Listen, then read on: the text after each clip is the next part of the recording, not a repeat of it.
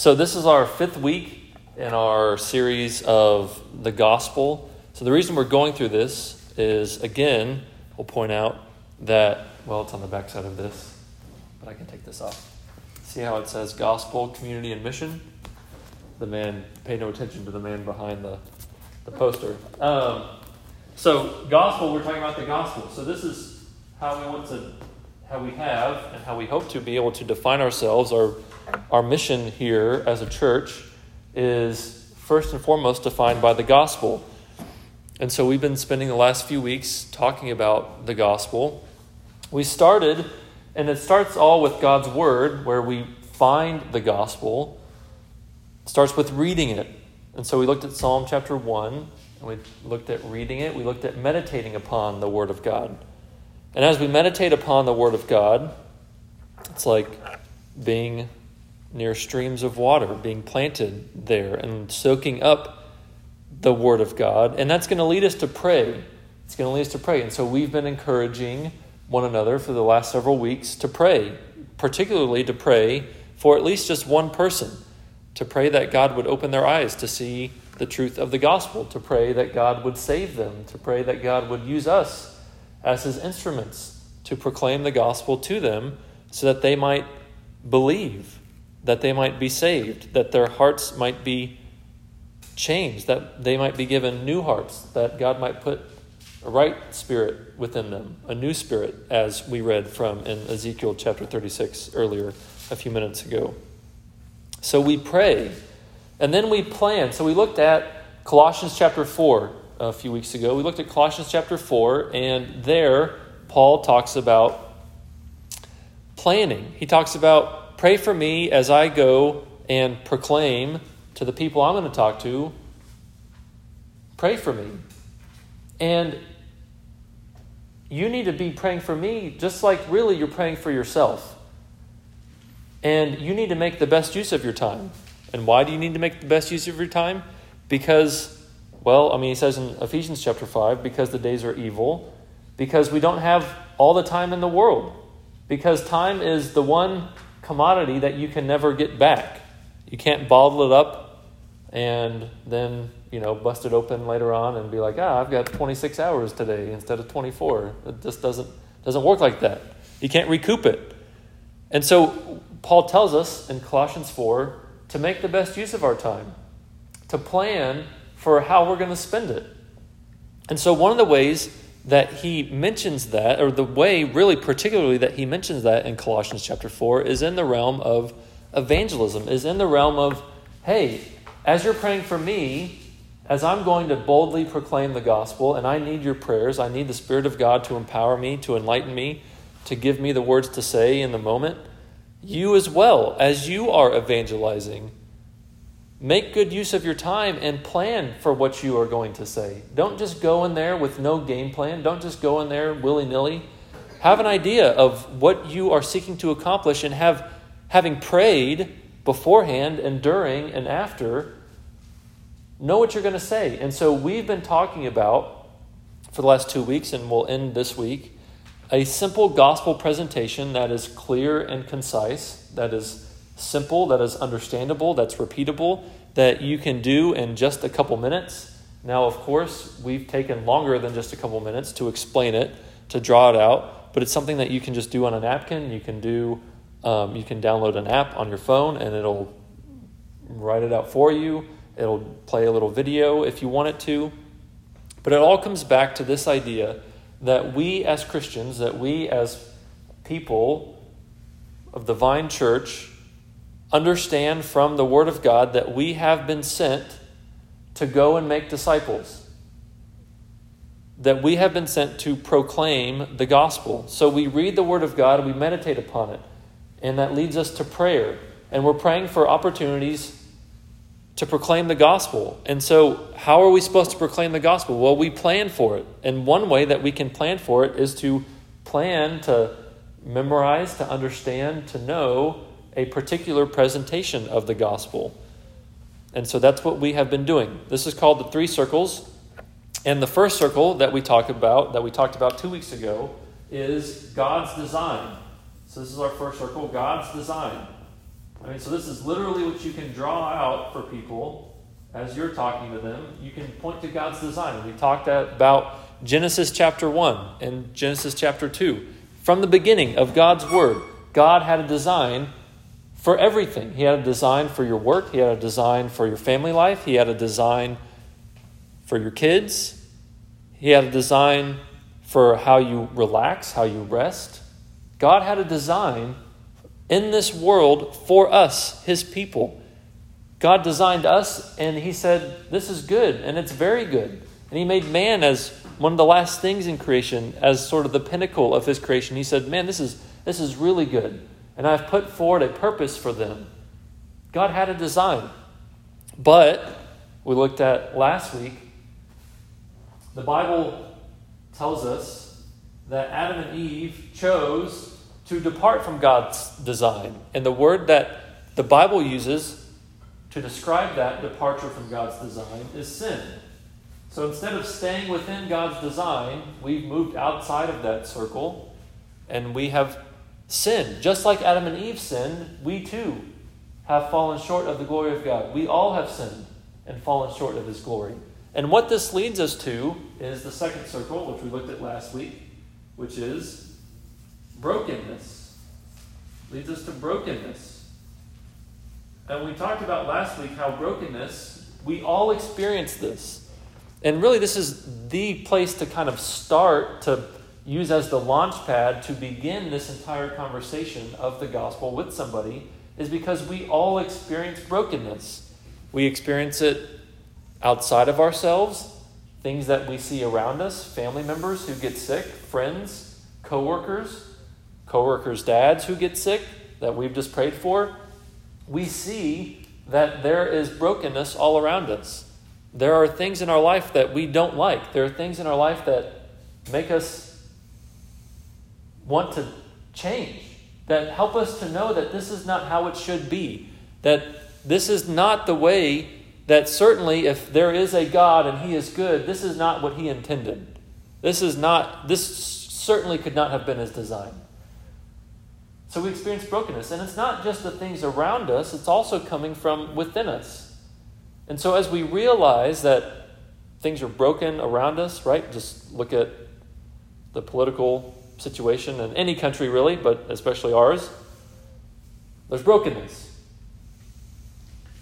And as we think about how are we going to change to get and move away from this brokenness, there are all sorts of things that we do to try and recapture some sort of peace, some sort of wholeness, right? And so some people, they look to drugs to alleviate the pain, they look to alcohol to numb it away. Some people are just left in guilt and fear and shame. Some people just try to run away from their problems. They leave relationships that's why there's so much divorce. That's why sometimes family life is difficult, why sometimes kids run away from home in anger and bitterness. There are all sorts of things that we try to do as humans to change and to get out of this state and this exposure to all this brokenness. But the only true way that there is that the Bible talks about to experience some sort of real change, of something lastful, impactful, something lasting, is what we get when we look at the gospel. There is one thing that, one good thing that brokenness does for us, is it helps us to realize our need for change. And our need, as we understand it as Christians from God's Word, our need for the gospel. The good news, the gospel, is that God made a way out of our brokenness. And that's sort of our first point if you're taking notes. God made a way out of our brokenness. What's really interesting, and I mentioned this last week just for a second, is we could have just stayed in Genesis chapter 3 for even this third circle. All three circles we can find simply in Genesis 1 and 2 and Genesis 3. You can, you can just have those three chapters and you can do this entire presentation. Now, Jesus Christ is not named in Genesis 1, 2, and 3, but he is alluded to. And that's where, I mean, if you look in Genesis chapter 3, he is mentioned, like I said, not by name, but God had this planned all along as God is giving the repercussions for sin. In Genesis 3, starting in verse 14, he begins with the serpent. He says, Because you have done this, cursed are you above all livestock and above all beasts of the field. On your belly you shall go, and dust you shall eat all the days of your life. Verse 15, here it is. This is the first instance of the gospel message. It says, I will put enmity between you and the woman, and between your offspring and her offspring. He shall bruise your head, and you shall bruise his heel. Now, we've talked about this before in sermons past, but that is a reference to he shall bruise your head, meaning he shall crush your head. He shall overcome all of the evil, all of the sadness, all of the pain, all of the suffering, the sin that has now entered the world, he is going to do something about it. He is greater than you, serpent. He is greater than you, devil. He is greater than you, brokenness that has entered into this world.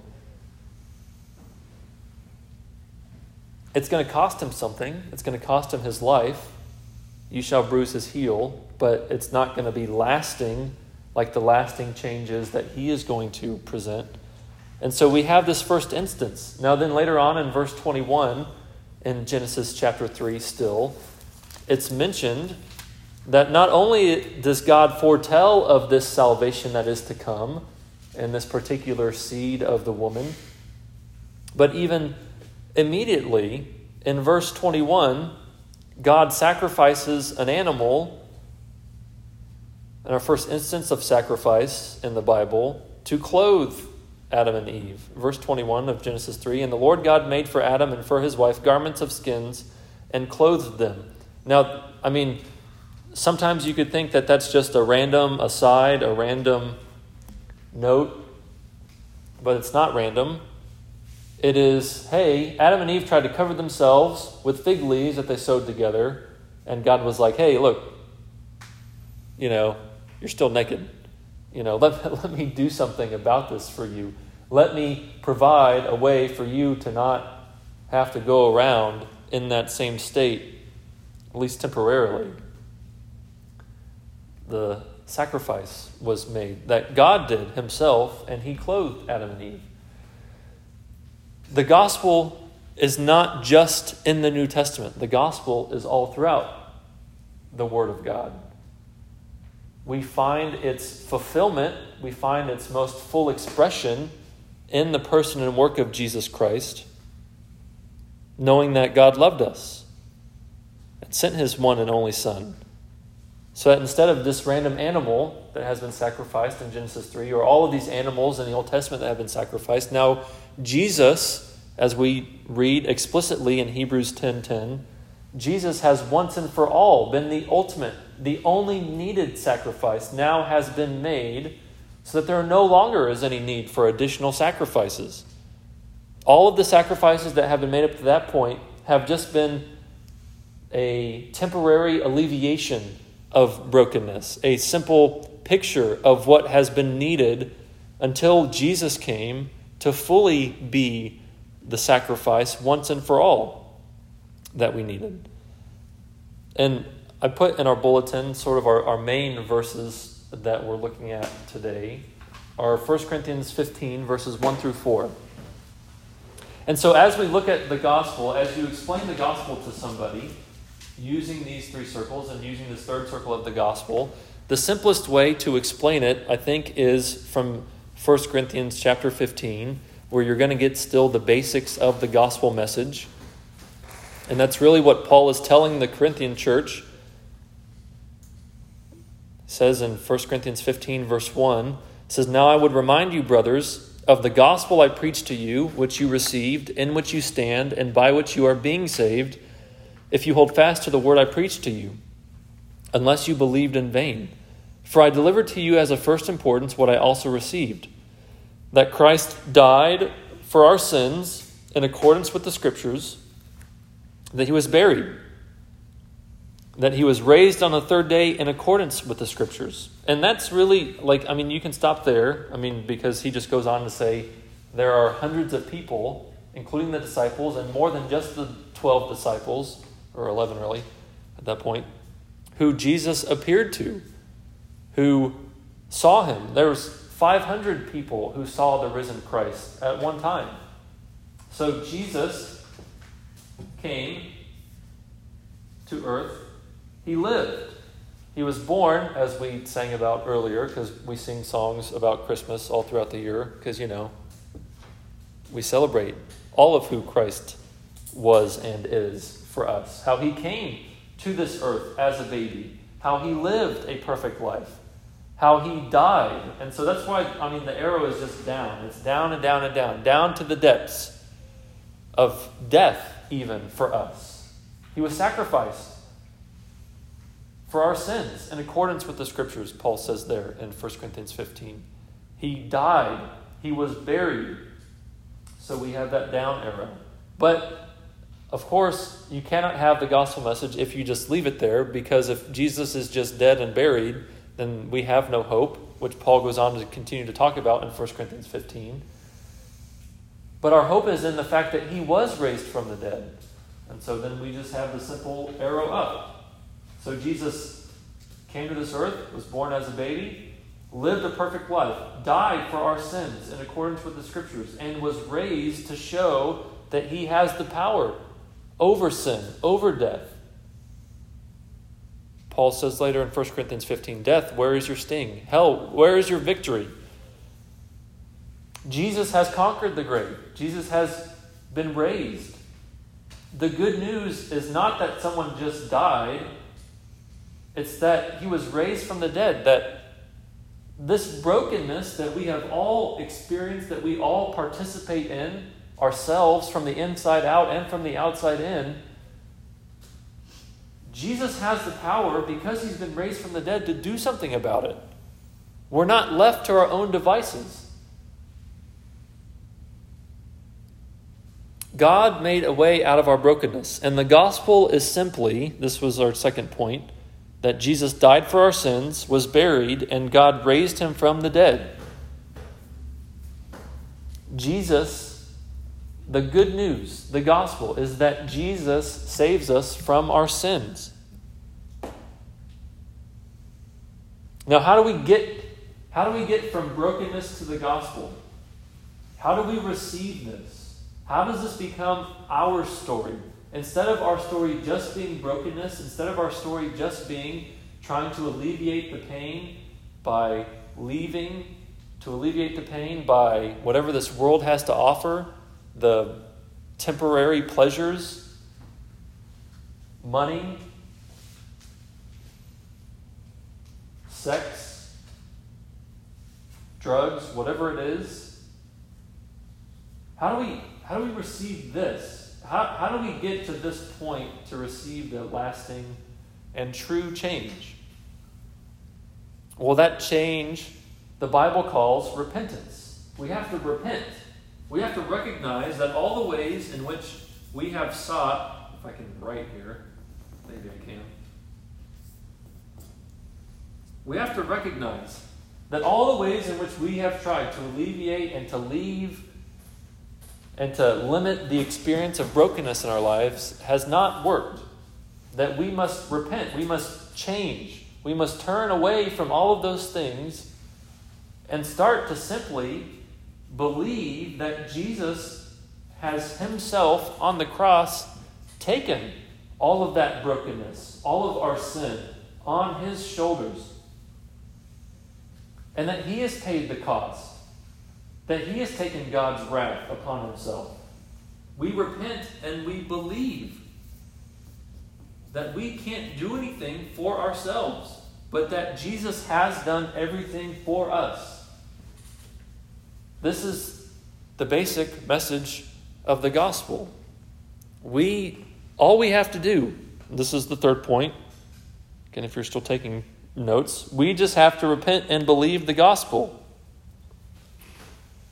Repent means to change, to turn from our sin, and to turn to Jesus. John 3:16 a lot of us know isn't as popular anymore. I remember as a kid it used to uh, there used to be signs at football games oftentimes where you'd see people just holding up John 3:16 signs. I don't know if y'all remember that if you ever watched football a lot, but yeah, it should be like all over the place. I get actually in college in a speech class I had. Um, I really didn't try too hard in one of my speeches that I had to have a um, some sort of physical component to it. And so all I did was I got a poster. It was kind of like this, and I just wrote John three sixteen on it. it was like the most basic. It was the most basic visual uh, ever. I didn't get a really good grade in that class, but who cares? Um, but I used it, I, I mean, I used that speech as really just an opportunity to present the gospel to my class, and that was half the reason why I chose to do that and to say, you know, this is what that means, because 20 years ago, people would have recognized that a little bit more. You know, when you're watching a football game, you'd see someone in the crowd in the end zone holding up John 3.16 as they're kicking a football through the, you know, uprights. Now we don't see it as much. But John 3.16, I bring that up, it says, For God so loved the world that he gave his only Son, that whoever believes in him should not perish but have eternal life. And after John 3:16 it says in John 3:17, "For God did not send his son into the world to condemn the world, but in order that the world might be saved through him. Whoever believes in him is not condemned, but whoever does not believe is condemned already."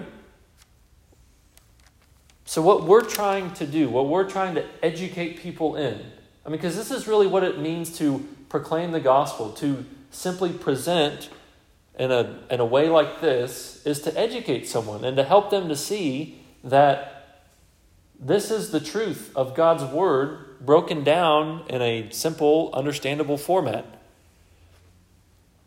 That Jesus does not condemn us if we don't believe, but we have, we're already condemned. We already have experienced and committed sin in our life. We already are in this realm of brokenness. We're already out here in all these arrows trying to figure out how to fix ourselves. We're already condemned. We're already lost and without hope. But what Jesus has done, He did not come to condemn the world, He came to save us. He came to give us the path to get back to recovering and pursuing God's design for our life, to actually having a right relationship back, to pursuing wholeness, to pursuing peace, to pursuing truth, pursuing a way of living that is actually going to bring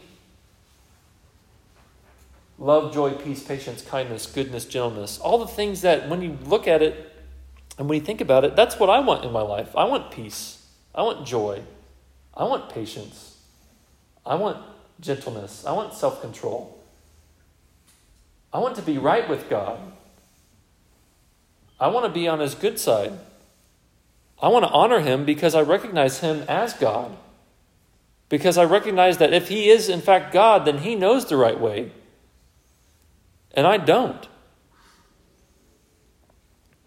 And so we recognize that if we have repented and believed in the gospel, that God gives us, and this is our fourth point, God helps us recover and pursue His design for our lives.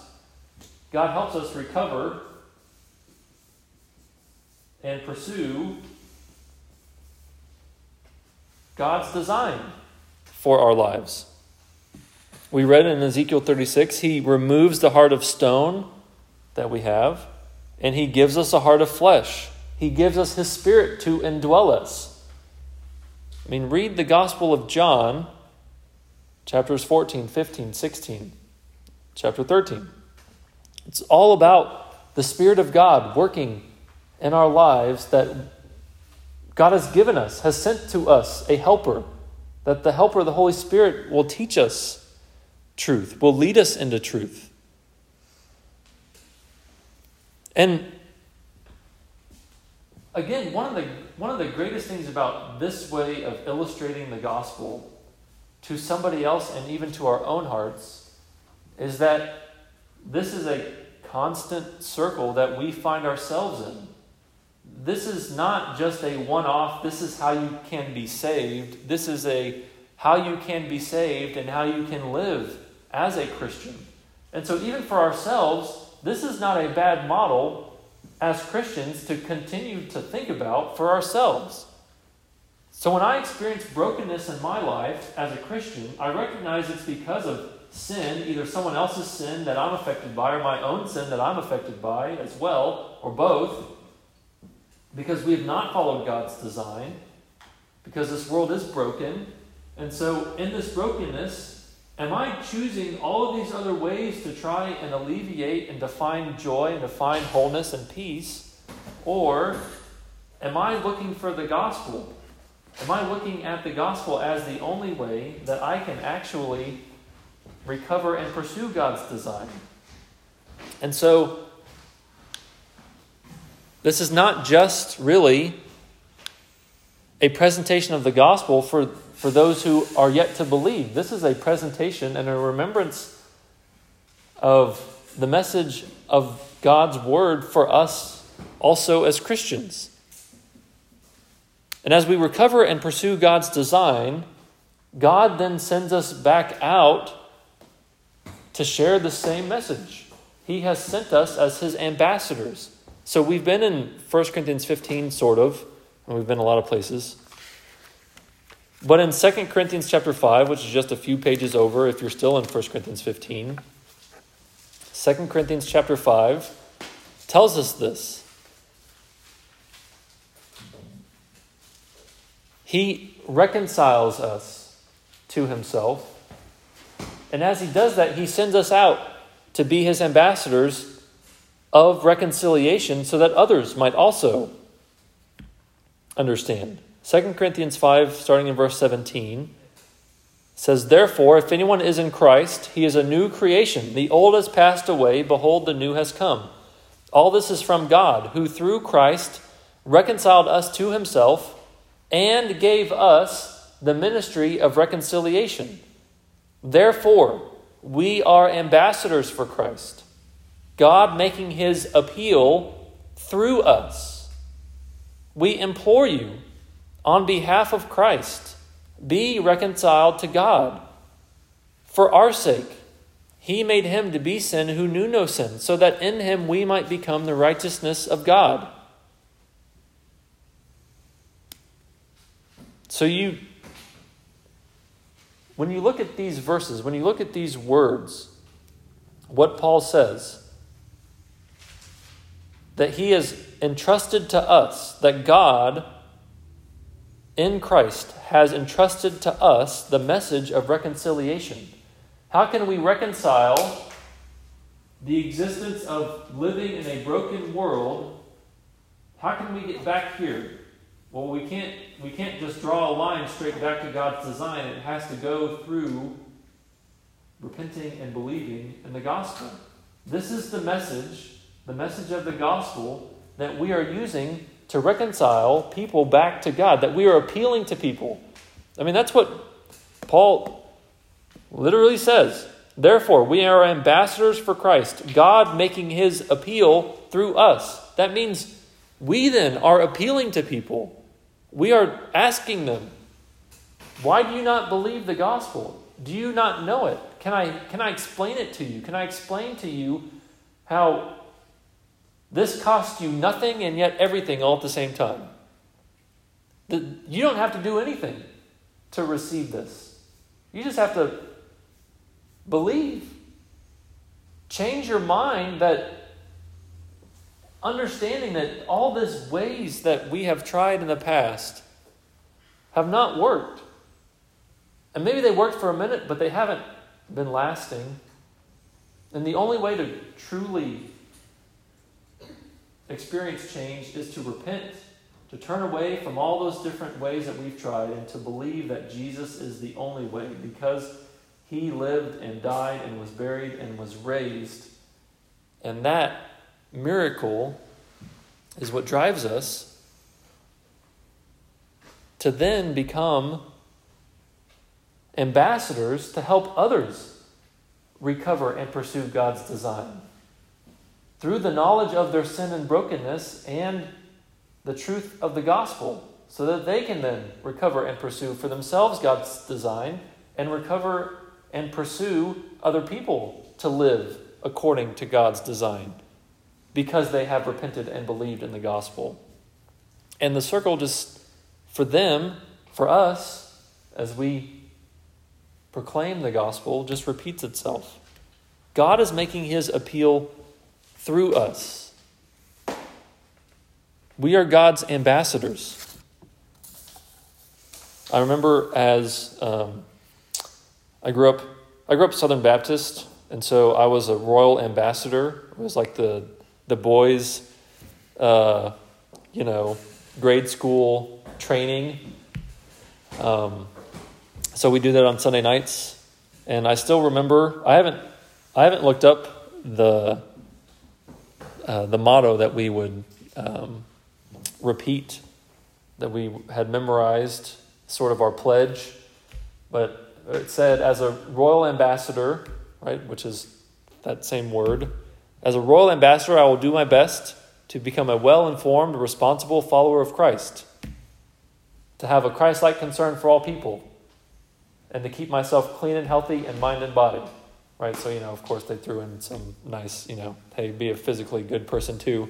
Um, which, you know, is good because, hey, how can we be good ambassadors if we're not good stewards of what God has given to us? So, but I want to become a well informed, responsible follower of Christ. And how can I be a well informed, responsible follower of Christ? Well, this is one way that we can do this is by planning a presentation of the gospel that is clear, succinct, concise, and to give it to people, to actually plan to tell someone about this. to have a Christ like concern for all people, to not leave them dead in their sins, to not leave them dead in their experience of brokenness, but to tell them there's a way out. Tell them that God hasn't left us without hope in this world. And so that's why, for the last several weeks, we've been praying. We've been praying at least for just one person in our life that God might use us as his instrument, as his ambassador. That God would make his appeal through us to them to respond to the message that we proclaim to them because we have received it first and we recognize that it has become our duty, our responsibility, our privilege to now proclaim this to them and to be used by God. So we've been praying and we've been in sort of a big group setting, been planning for a way in which we can do this, a way in which we can present it well. And so now it becomes just a simple matter of whether or not we're going to do it. Because it's easy it's easy to talk about all this. It's easy for me to stand up here and draw some circles and some squiggly lines. But we have to actually go do it. And if we don't go do it, then we have really just wasted our time. And we don't do this. I want to make clear we're not planning on doing this to make ourselves feel better. We're not planning on doing this because of the results that we expect to see. We're doing this because this is what God has called us to do. We're doing this because we truly believe that God has made us his ambassadors and that He has called us to go and make disciples. We can't make disciples if they don't know the message of the gospel. And we can't encourage one another and equip one another if we don't continue to think about these things and to encourage one another to do them. So the plan is to, in the coming weeks, to actually train on this. Now, I mean, I would like to think that my three 30 minute sermons that I've had so far, you know, would be fully sufficient, and maybe they are, maybe they're not, of helping us to understand how to do this three circles. Um, but I think it would be good for us to go through some little, a little bit more like intentional training where we're actually doing it for ourselves in favorable company to where we can say, hey, you know, let me talk about this and let me stumble through it with a friend as opposed to with someone else that I'm nervous and wanting them to receive the gospel and I don't want to get this wrong. I don't want to I don't want to tell them that they have to do all these good works to receive the gospel, you know. I want to say the right stuff. And I want to be able to do this succinctly. I want to, I want to know what points I can talk about when it comes to God's design. I, I want to know the things that, to focus on the things I've experienced when it comes to brokenness. I want to know how I can transition a regular conversation into a conversation about the gospel. How can I do that? How can I memorize some transition statements that help me to go when someone says something about something that is wrong in their life, something that they have experienced that is uh, in, the, in the realm of brokenness, and to then dive into, yeah, man, this is not how God created this world to be. Uh, this is not how it's supposed to be, and I'm sorry that you've experienced that. Can I talk to you about what God has done to get us through that, to help us in the midst of that, to give us the strength, the truth, the change of heart that we need as fallen creatures. So, we're going to plan on doing that, and so we're going to talk about when and where, um, and hopefully we can do it to where the majority of us can be a part of that. And so, whether we do it as just simply part of um, our regular Sunday afternoon gatherings, um, then we might do that. If we want to do it afterwards, we can do that. But um, we're going to have some conversations and figure it out. So um, I hope that you're ready for such things. Let's pray. God, we thank you for your word. We thank you for your word of truth We thank you that you have opened our eyes to see and our ears to hear. That we've received the gospel, that we've repented and believed. You have given us a new heart, you have given us your spirit. Help us to remember the gospel and to stop trying to fix things on our own, to stop trying to fix things our own way but to seek wisdom from you and from your word, to seek truth from you and in your word, to depend on the gospel, to depend on what Christ has done for us, and not on our works, not on our attitudes, not on our success in ministry. But that our hope is built on nothing less than Jesus, His blood, His righteousness. That He died, was buried, and was raised to pay my penalty, to pay our penalty of sin, to cover the wrath of God. God, help us to remember that. Help us to live in light of that. Would you please? do that. And use us, we pray. As we've been praying for these individuals in our lives, would you use us to present the gospel, to proclaim it? And would your spirit open their eyes to see, open their ears to hear, Give them a new heart. Put your spirit within them. God, you, you can do that, and we want to see you do that. We are your ambassadors, so bear fruit in our message that we proclaim. We pray in Jesus' name. Amen.